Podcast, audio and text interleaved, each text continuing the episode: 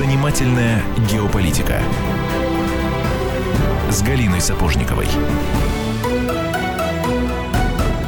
Здравствуйте. У нас сегодня небольшая замена. Вместо Антона Челышева я, Валентин Алфимов. А, Галина Сапожникова, как всегда. На месте. Да, Добрый как вечер. всегда, на месте в нашей а, программе. У нас сегодня Михаил Веллер, писатель. Здравствуйте, Михаил Иосифович. Мое почтение всем. Вечер добрый. Здравствуйте. Я должна э, вот что сказать. Давайте не будем делать вид, что вот вы такой новичок в нашей студии. Эм, почему? Потому что вот в какой-то момент это неизбежно произойдет, что либо я забуду ваше, Михаил Иосифович, отчество, либо вы мое. Вы мое, по-моему, вообще не знаете. Госпожа Михайловна я. Сапожникова, я Михайловна. не знал, что вы Галина Михайловна. А если знал, то забыл. То есть, объясняю, дело, э, интрига состоит в том, что мы с, с Михаилом Веллером знакомы лет так, ну, 25, будем ну, честны, в общем, да? с 20 века Да. так, нормально, с 20 Поскольку мы века. жили в одном городе, город назывался Таллин. Точно. И, да, и вот в такие первые годы в- вынужденной иммиграции, в годы независимости, которая свалилась на нас как э, а- одеялко, как облачко с неба, э, мы просто были вынуждены дружить. Мы не могли не познакомиться и не подружиться. что мы и сделали. вынуждены? Мы это делали Со с своей удовольствием. стороны я эту дружбу вынужденной не назвал бы.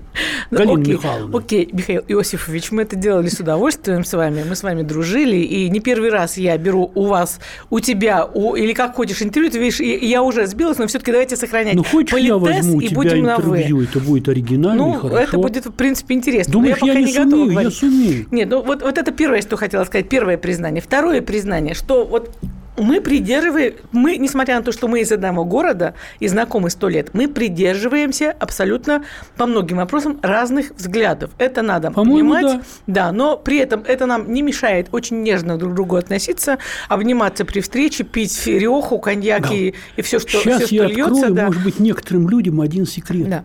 Люди сходятся и дружат не по политическим взглядам, а по моральным качествам.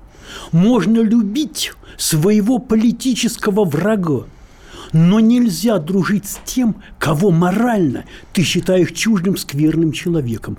Вот это главное. Вот это очень важные слова, которые я хотела услышать, и которые я еще раз э, захочу услышать э, через, э, через минут 20-25, когда мы выйдем на тему дружбы. При этом, возможно, я даже заплачу, но я себя сдержу. Но вот Ты помнишь, прости, что я Да. перебил, помнишь Райкина? Туда о дружбе, обратно о любви. Туда о любви, обратно Понятно. о дружбе. Ну, всё-таки- Будем легче. Да, будем легче. Давайте вот с первой секунды не будем скрывать и постепенно к последней там части эфира подводить. А почему мы позвали сюда Михаила Веллера? Нет, у Михаила Веллера не юбилей. Он еще очень молод и горяч. До А юбилея не, нам я еще далеко. нифига не стану. До, до юбилея нам еще далеко. Мы позвали вас, потому что вы стали, ну, э, вот просто вот вы э, радуетесь жизни на фонтане всеобщего интереса, который случился за последние, по-моему, там 10 или 11 дней. И, и я имею в виду, естественно, скандал на «Эхе Москвы». Поэтому если мы вам не, не дадим сказать слово, что вы об этом думаете, это будет нечестно. И более того, собственно говоря, почему мы вас сюда пригласили? Чтобы вы сказали все, что вам не дали сказать на «Эхе Москвы». Начинайте. Во-первых, я хочу сказать, что мое отношение к эху Москвы в общем и целом нисколько не изменилось. Я был о нем очень высокого мнения и остаюсь. А что касается разнообразных частных стычек, инцидентов и неразумений, недоразумений, простите, то они принципиально-то ничего не меняют. Это первое. Второе. Что интересно, ты можешь совершить черти какое открытие, сделать какой-то необыкновенный подвиг. Но если ты в прямом эфире совершишь нечто, ну, я знаю, например, милиционеру на голову наденешь кастрюлю с супом, то слава тебе обеспечена. Вот это вот очень печально. И вот это некое скандально-хамское отношение к известности, оно началось примерно тогда же, когда новая эпоха. Не- Тут- Вот неправда ваша. Я прошу ради Чего бога прощения. Объясняю, потому что на факультете журналистики лет 30 назад нас учили чему? Что новость – это не когда э, собаку укусил человека, а когда человек укусил собаку. Ну, конечно. Да. Так, Ну так, вот. так мы говорим об одном и том же, нет предмета спора. Вот когда возник английский бокс мордобой джентльменов, когда он стал профессиональным, то боксеры и до матча, и после матча были друг с другом подчеркнуто корректны и вежливы. А когда Кассиус Клей еще не Мухаммед Али, возьмем чисто условно 1960 год, начал кривляться, прыгать на ринге и кричать «Я самое гениальное, что создало Вселенная! Я самый красивый, я самый великий!» С этого началось совершеннейшее плебейство в СМИ. Ну, а потом был великий 68 год, э, э, революция студентов в Париже, э, революции в американских университетских кампусах, отмена языковой цензуры, мат как норма разговора и так далее, и так далее. И вот мы здесь, господа. Это очень печально. Есть люди, которые всю свою известность делают на скандалах. Вот выкинуть что-то такое, всякое эдакое. Это первое. Второе.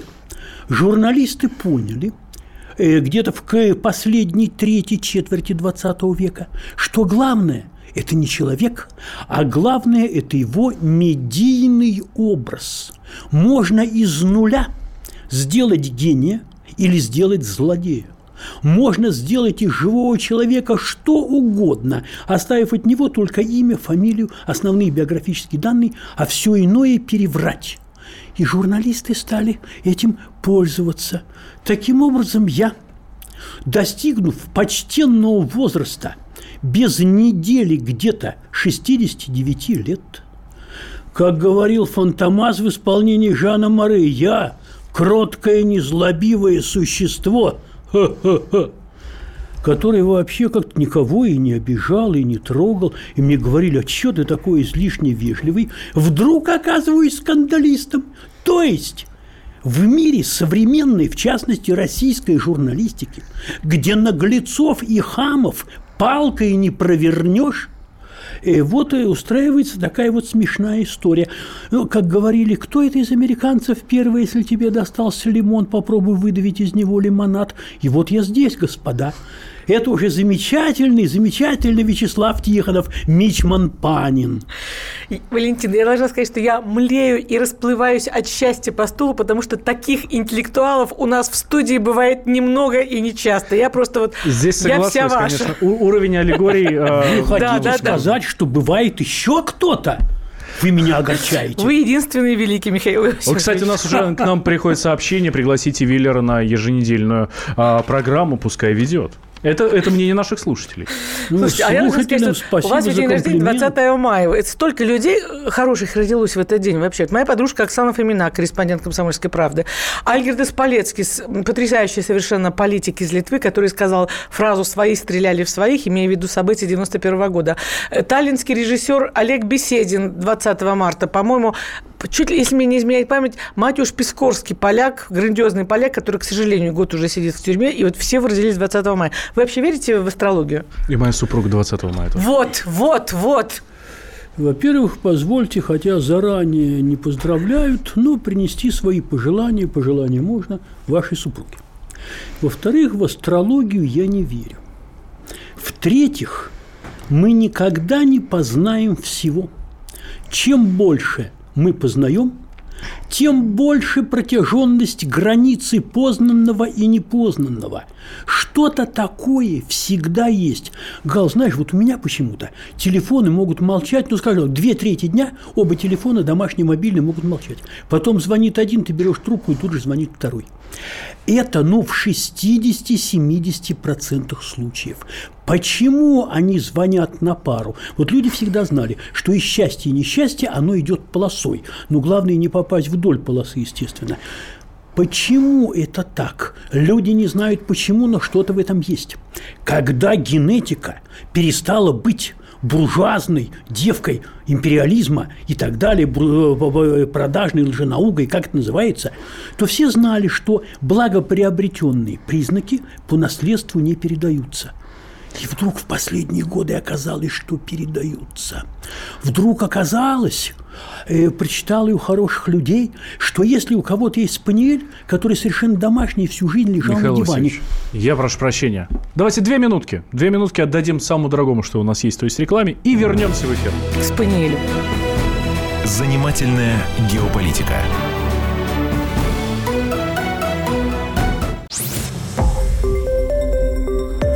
Радио «Комсомольская правда». Более сотни городов вещания – и многомиллионная аудитория. Калининград 107 и 2 FM. эм. Кемерово 89 и 8 FM. Красноярск 107 и 1 FM. Москва 97 и 2 FM. Слушаем всей страной.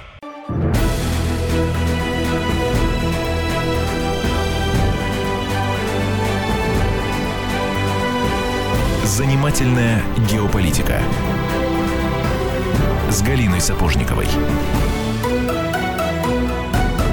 Мы возвращаемся в прямой эфир радио «Комсомольская правда». Галина Сапожникова, Михаил Веллер и я, Валентин Алфимов. А, Как мы тут выяснили, выясняли в перерыве, а, грамотно фонетически оформленная Слово «модератор». Да, модератор, я как, как модер- модератор эфира.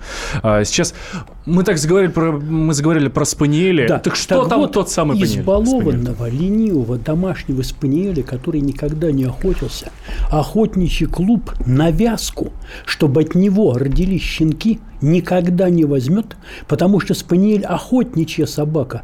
Из этих щенков уже не выйдет охотников. С точки зрения традиционной генетики это бред, потому что все заложено и в инстинктах.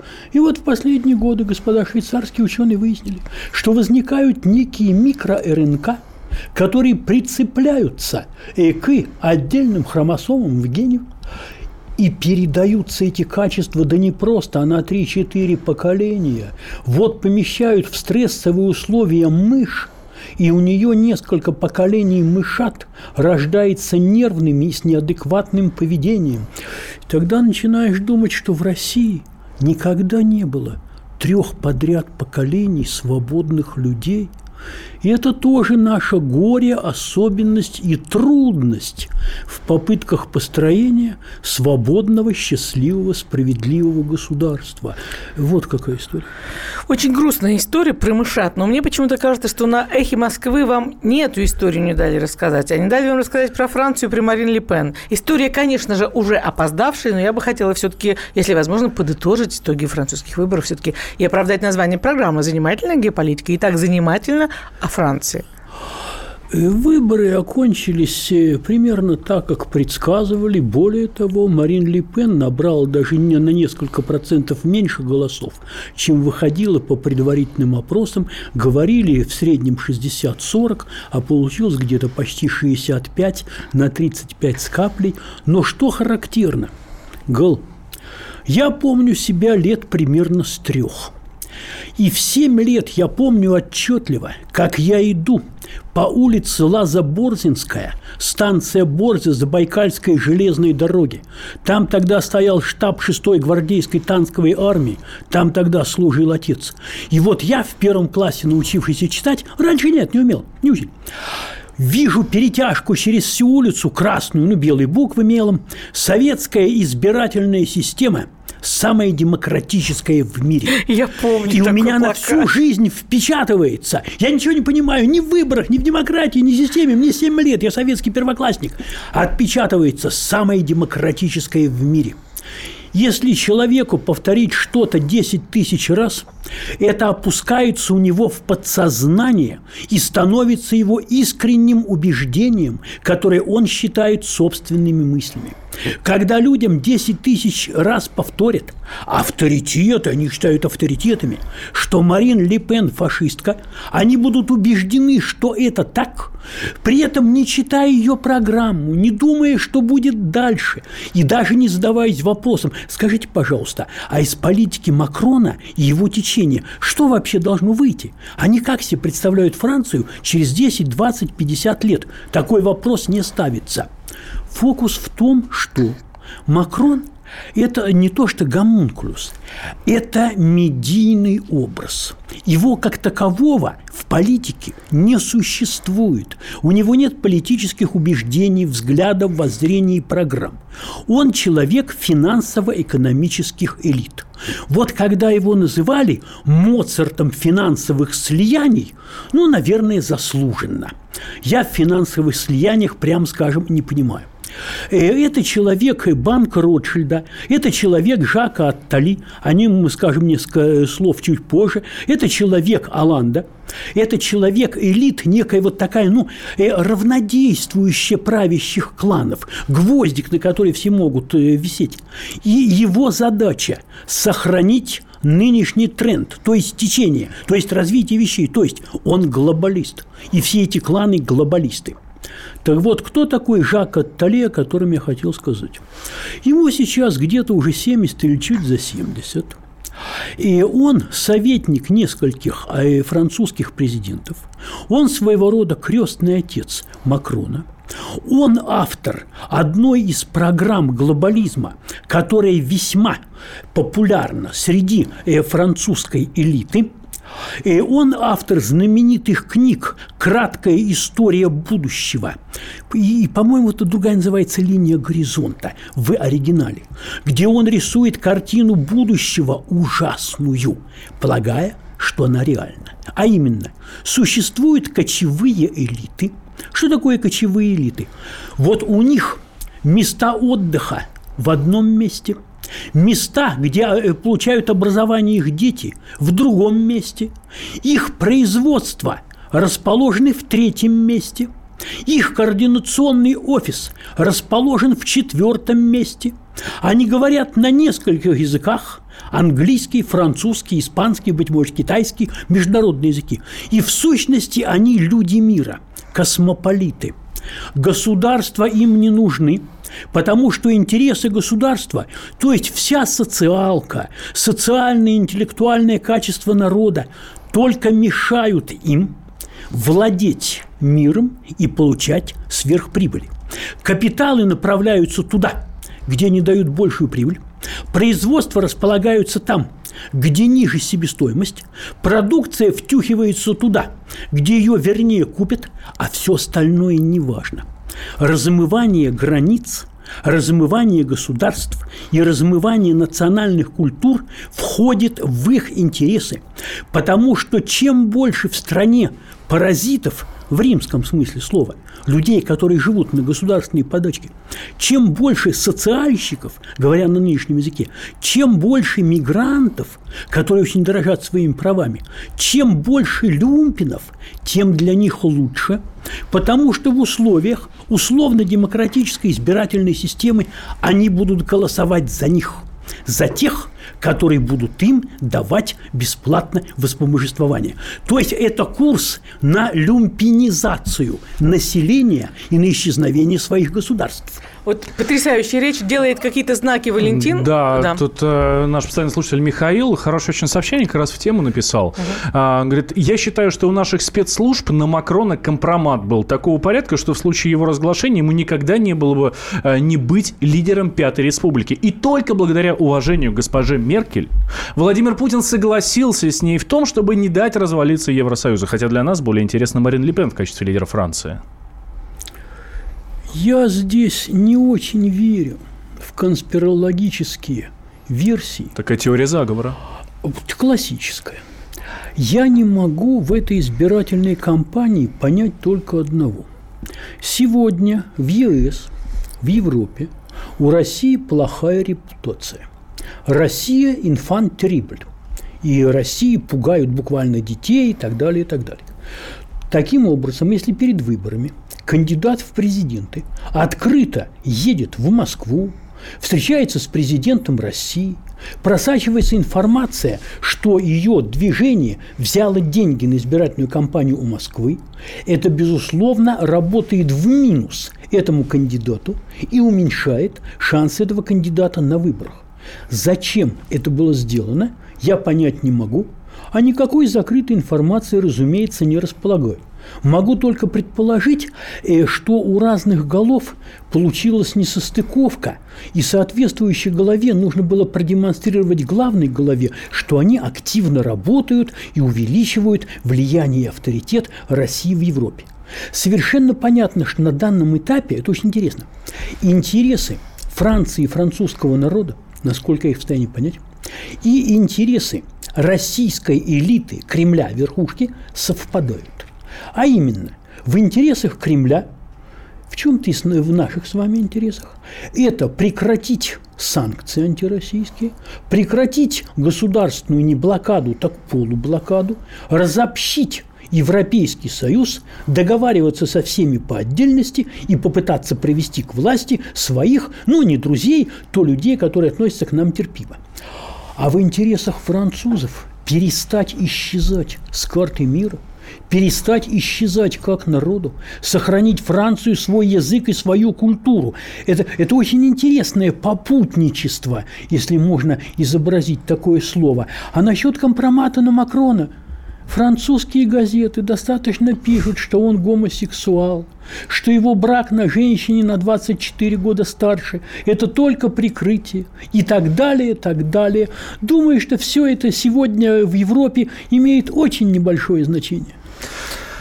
Что в этом крамольного, что вы сказали? Абсолютно верные вещи. Почему это нельзя было выдать в эфире «Эхо Москвы»? После новостей. Давайте после новостей мы продолжим отвечать как раз на этот вопрос. С этого и начнем. Занимательная геополитика.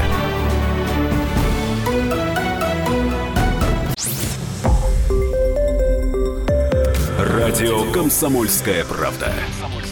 Более сотни городов вещания и многомиллионная аудитория. Керчь 103 и 6 FM. Севастополь 107 и 7 FM. Симферополь 107 и 8 FM. Москва 97 и 2 FM. Слушаем всей страной.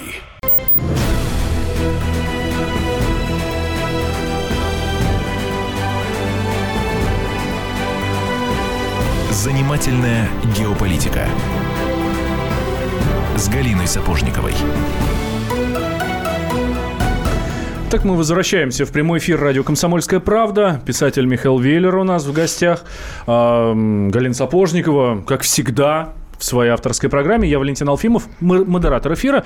Мы закончили э, в прошлой части, да, э, прошлую часть как раз вопросом э, Галины о том, почему нельзя было вот, вот то, о чем мы говорили, о чем вы говорили, да, про Францию, почему это нельзя было сказать на эхе Москвы. И, кстати, об этом же спрашивают и слушатели. Что в этом было крамольного? Здесь дело не в содержании, здесь дело в форме. Во-первых, как я понимаю, у нас с ведущей имело место психологическое несовпадение, потому что у нее по сравнению со мной несколько запоздалая вербальная реакция. Вот представь себе синхронный перевод фильма в старые советские времена. Уже идет следующая сцена, а переводчик переводит предыдущую сцену. Угу. Такие случаи бывали. Вот это примерно то самое. Ты что-то говоришь, ну, какое-то время молчания, не знаю, полсекунды, секунды, полторы, ты начинаешь следующую фразу, и к концу следующей фразы тебя настигает реплика ведущей на предыдущую фразу, от которой ты уже отошел. Совершенно естественно, такие вещи сбивают. Ну, как ты знаешь, э, нужно находить общий язык потом. Актеры прекрасно знают. Я это впервые услышал в студенческие годы, когда дружил с ребятами с Маховой из Ленинградской театралки. Этот термин «чувство партнера». Ты должен чувствовать собеседника. Ты должен быть с ним в унисон и в масть. Если у тебя нет этого чувства, то некоторые профессии, прежде всего актер, для тебя совершенно невозможно. Ты не чувствуешь партнера. Это относится и к профессии журналиста. Вот к числу моих высших достижений я отношу. Примерно 1977 или 8 год город Ленинград, когда звонит мой друг, редактор историко-партийной редакции Лениздата, она издает и военные мемуары, приглашает, знакомит меня с фантастическим человеком. Ему под 70, он небольшой, он такой коренастый, у него лицо в огромнейшем шраме. Он был командиром полка авиации дальнего действия. Он начал войну 22 июня и кончил ее 30 апреля 1945 года над Берлином, получив орден Суворова от маршала Гречка по радио «Кто в воздухе? Полк майора Богданова. Орден Суворова второй степени майор». Вот примерно так. 156 боевых вылетов. За 100 бомбером полагался герой. Он написал книгу о своем полке, не сказав ни одного слова о себе – И вот мне мой милый коварный друг поручил написать предисловие и узнать, как там Николай Григорьевич о себе-то чего. И мы пошли в скромнейший номер гостиницы «Октябрьская», и он не говорил ничего. Я сбегал за пол-литрой, ему ее дружески распили, и он не говорил ничего. Я у него взял треху, то есть, ну, он ее всунул. Я взял следующую пол-литру, и он не сказал ничего. Так, я настоял, чтобы мы заплатили пополам за третью и принес какой-то еды. И когда я притаранил после третьей четыре бутылки пива, и только тогда он поплыл. Когда я спрашивал Николай Григорьевич, ну у вас 156 вылетов, по статуту за 100 полагался герой. За что вам не дали Герой Советского Союза? Молчит. Я говорю, скажите, у вас сколько часов налета? 6 тысяч, аварий, без аварийного. Я говорю, но за 3 тысячи полагается заслуженный летчик СССР. У вас есть этот значок? Нет. Я говорю, Николай Григорьевич, вот за что вас? Вот что случилось? Вы воевали. И вот тогда я из него выдавил, он два раза был сбит, и один раз 28 суток в тылу врага. После этого до середины ночи он рассказывал мне все. Он буквально держал меня за руку, чтобы я ему, чтобы я его слушал. Ну, второй случай был аналогичный, тоже с фронтовиком. То есть важнейшее умение журналиста – расколоть кого угодно. Ты должен оставить на улице глухонемого и вынуть из него всю информацию. Но сейчас сплошь и рядом есть иная точка зрения. Журналист должен как можно активнее обозначать свою позицию в эфире – если журналист хамит тому, у кого пытается брать интервью, если он его сбивает, если он задает крайне идиотские вопросы, типа директор Эрмитажа Петровского, а зачем вообще нужный музей? Ну, чудеснейший вопрос. То это обращает на себя внимание. Вот в моем представлении, это представьте себе, вы в бою находитесь у пушки, вас в расчете осталось два человека, ты заряжающий.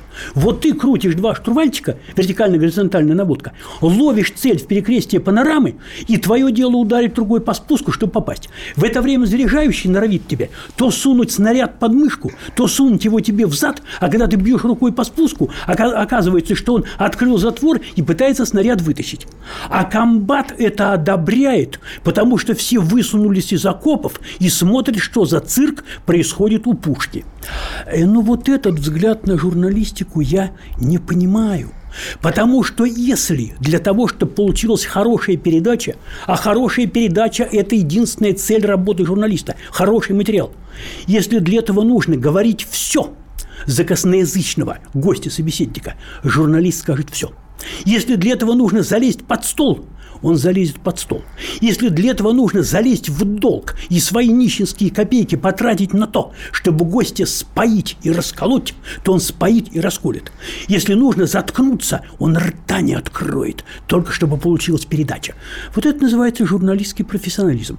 Но бывают иные точки зрения. Таким образом, наши точки зрения на журналистику не совпали. Хотя у меня есть основания полагать, что из той полусотни, сотни, не помню, интервью, интервью, я брал у людей за свою жизнь, у меня брать интервью получается лучше. Мне так кажется. Абсолютно правильно кажется, но ведь проблема в том, что вот в этом глубоком кризисе журналистики не только в России. Это происходит, это фейковая, непрофессиональная, невежественная журналистика, она тянет на дно мира абсолютно во всех точках света. Это вот меня реально депрессует. Мы с чем-то другим имеем дело, а не просто с уровнем какой-то... Э, не просто со, с интернет-скоростью и уровнем неподготовленности какой-то программе или уровнем нетерпимости того или иного конкретного журналиста.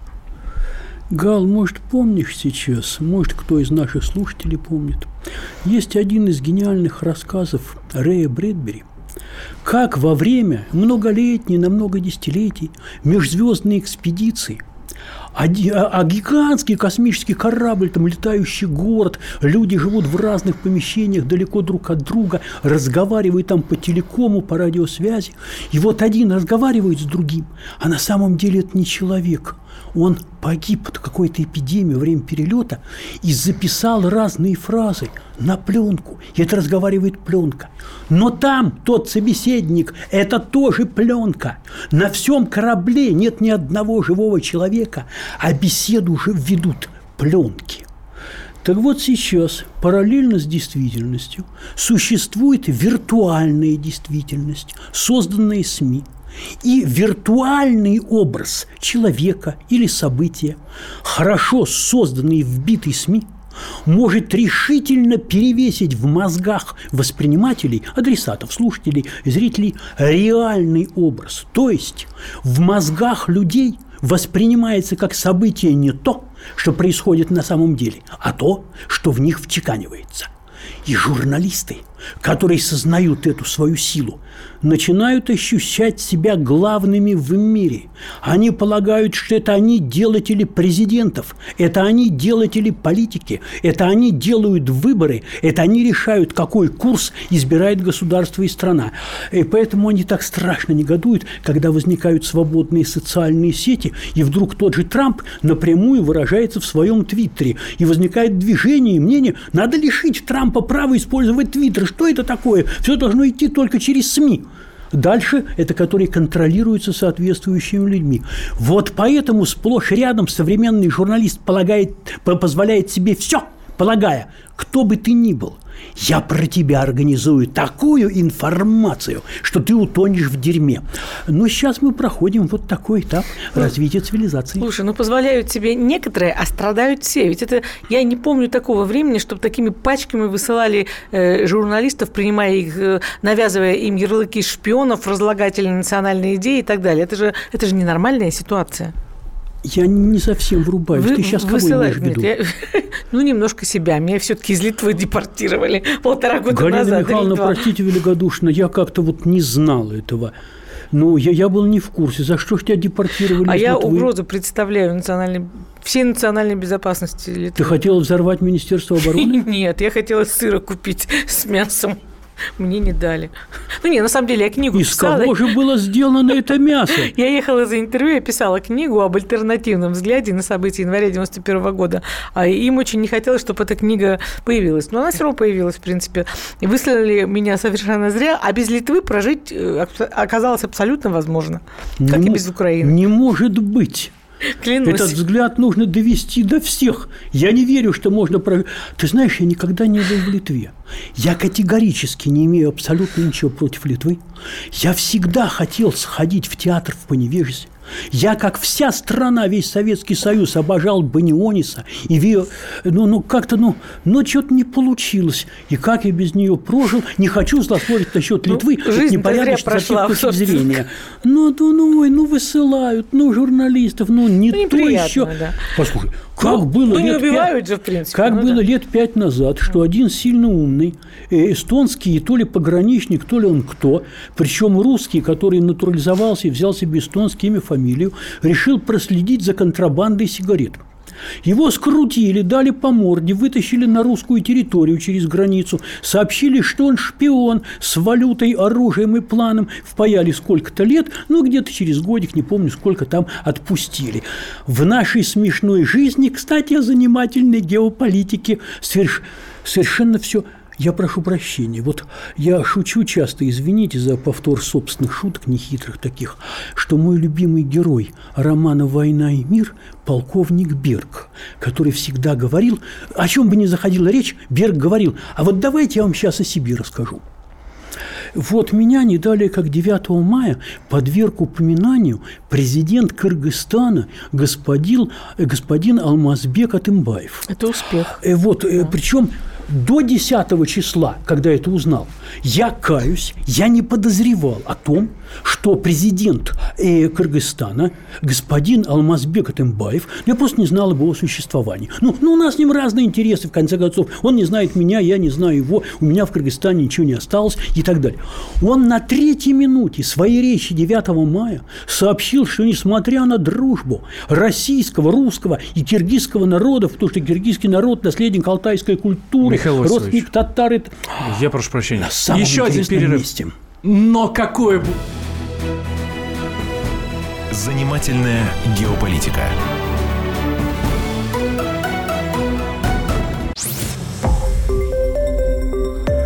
Радио «Комсомольская правда». Более сотни городов вещания и многомиллионная аудитория. Хабаровск 88 и 3 FM. Челябинск 95 и 3 FM. Барнаул 106 и 8 FM. Москва 97 и 2 FM. Слушаем всей страной.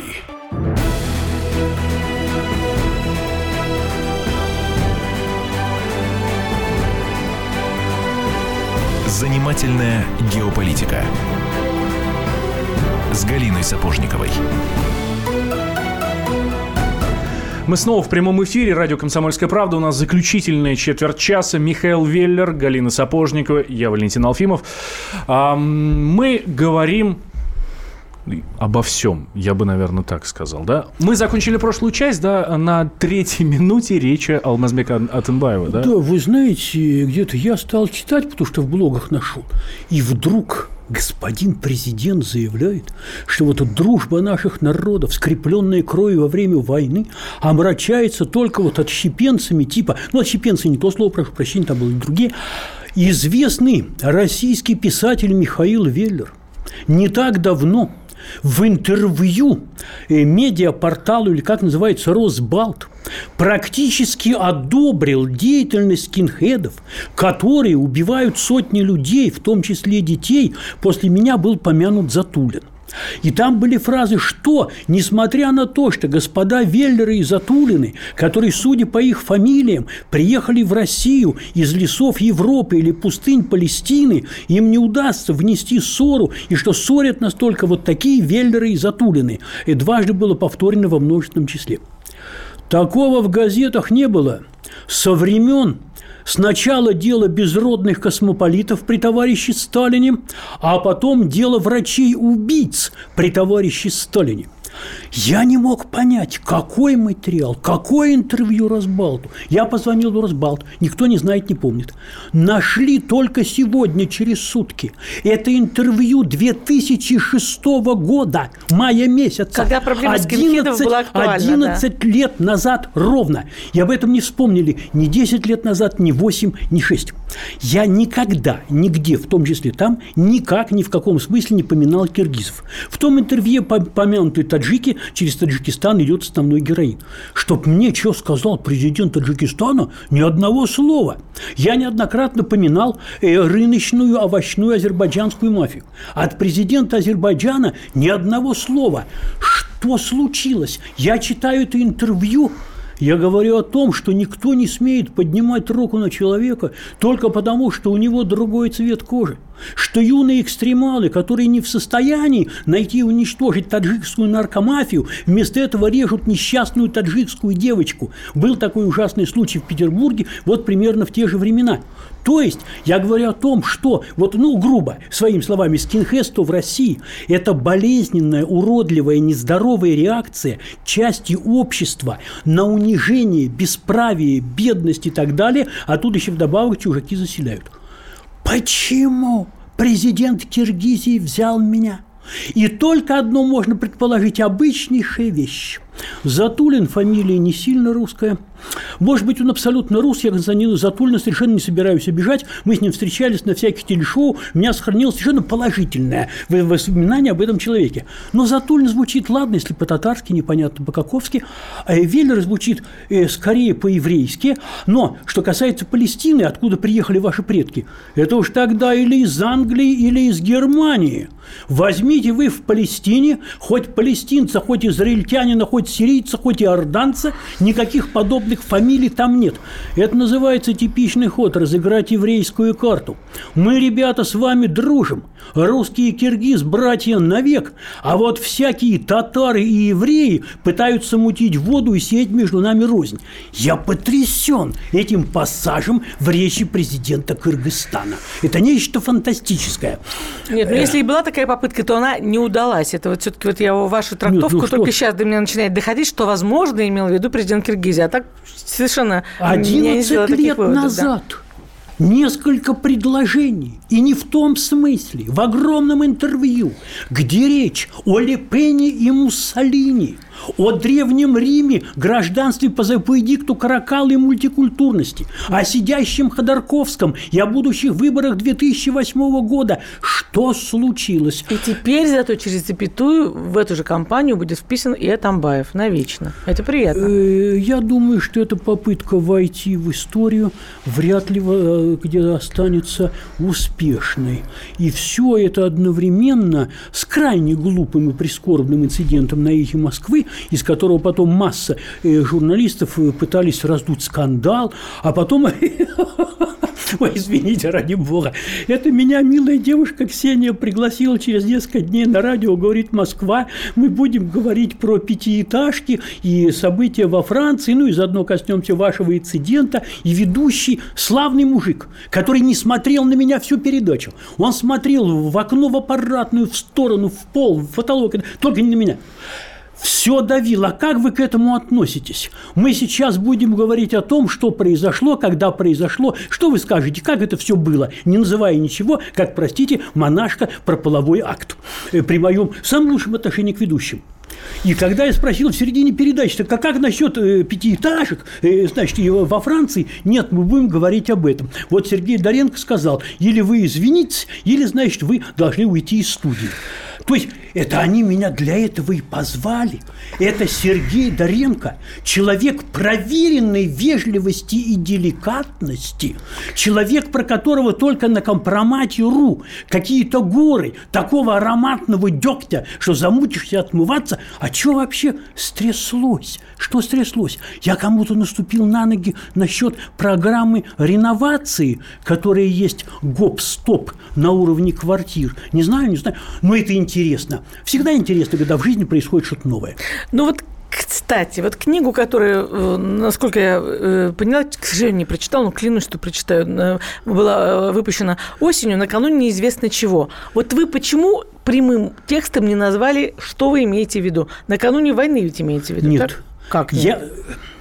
Потому, если б я хотел написать накануне войны, или накануне революции, или накануне дворцового переворота, или накануне распада страны, я бы так и написал. Накануне действительно неизвестно чего. Потому что напряжение социальное, оно продолжает повышаться. Некое противостояние в российском обществе, элиты, народ, оно продолжает увеличиваться. Разрыв между богатыми и бедными продолжает расти. И чем это кончится – назначением преемника или продолжением того же правления, или дворцовым переворотом, или Майданом, или чем бы то ни было еще, никто сегодня со стопроцентной гарантией сказать не может. Но запах такой, что что-то, что-то такое будет, просто так Росгвардию не организуют. Но ведь это не только в России такой запах. Ведь о Третьей мировой э, войне говорят, ну, вот в, в каждой европейской деревне. Нашей с вами родной Эстонии милитаризация такая, что еще, в общем, э, непонятно, кто кого тут в этом, в этом соревновании опередит, Россия или Эстония. Ну что ж, Эстония действительно оказалась очень сильно напугана 1940 годом, социалистической революцией и вхождением в братскую ну, семью народов СССР. Я вот ни в коем случае не понимаю, просто осталось две минуты, а это, это мы знаем. Это касается не только Эстонии, этот психоз он идет не только в Прибалтике, он идет везде. Я, э, я согласен с тем, что сегодня в каждой цивилизованной стране свое беспокойство и свое недовольство. Но разница только в том, что у нас основная масса народа живет победнее и реальных прав имеет поменьше. А кроме того, Пушкин, наш первый национальный гений, и все кто вспоминают и не могут забыть его слова «Не приведи Господь увидеть русский бунт, бессмысленный и беспощадный». С этими словами я согласен процентов на сто. «Не приведи Господь».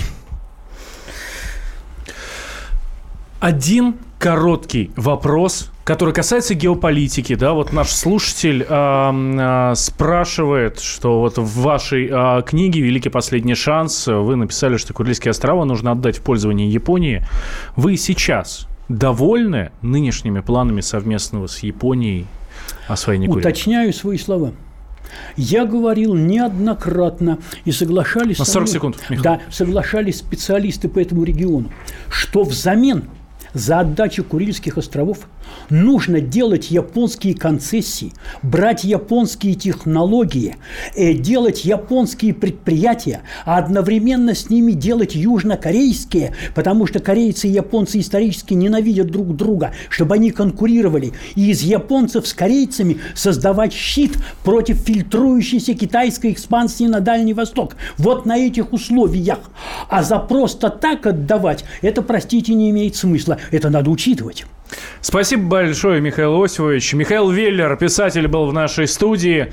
Галина Сапожникова, как всегда, в своей авторской программе «Занимательная геополитика». Меня зовут Валентин Алфимов. Спасибо всем, кто был с Спасибо нами. большое. Спасибо. Я думаю, что увидимся и услышимся еще не раз на волнах «Комсомольской Надеюсь. правды». Занимательная геополитика.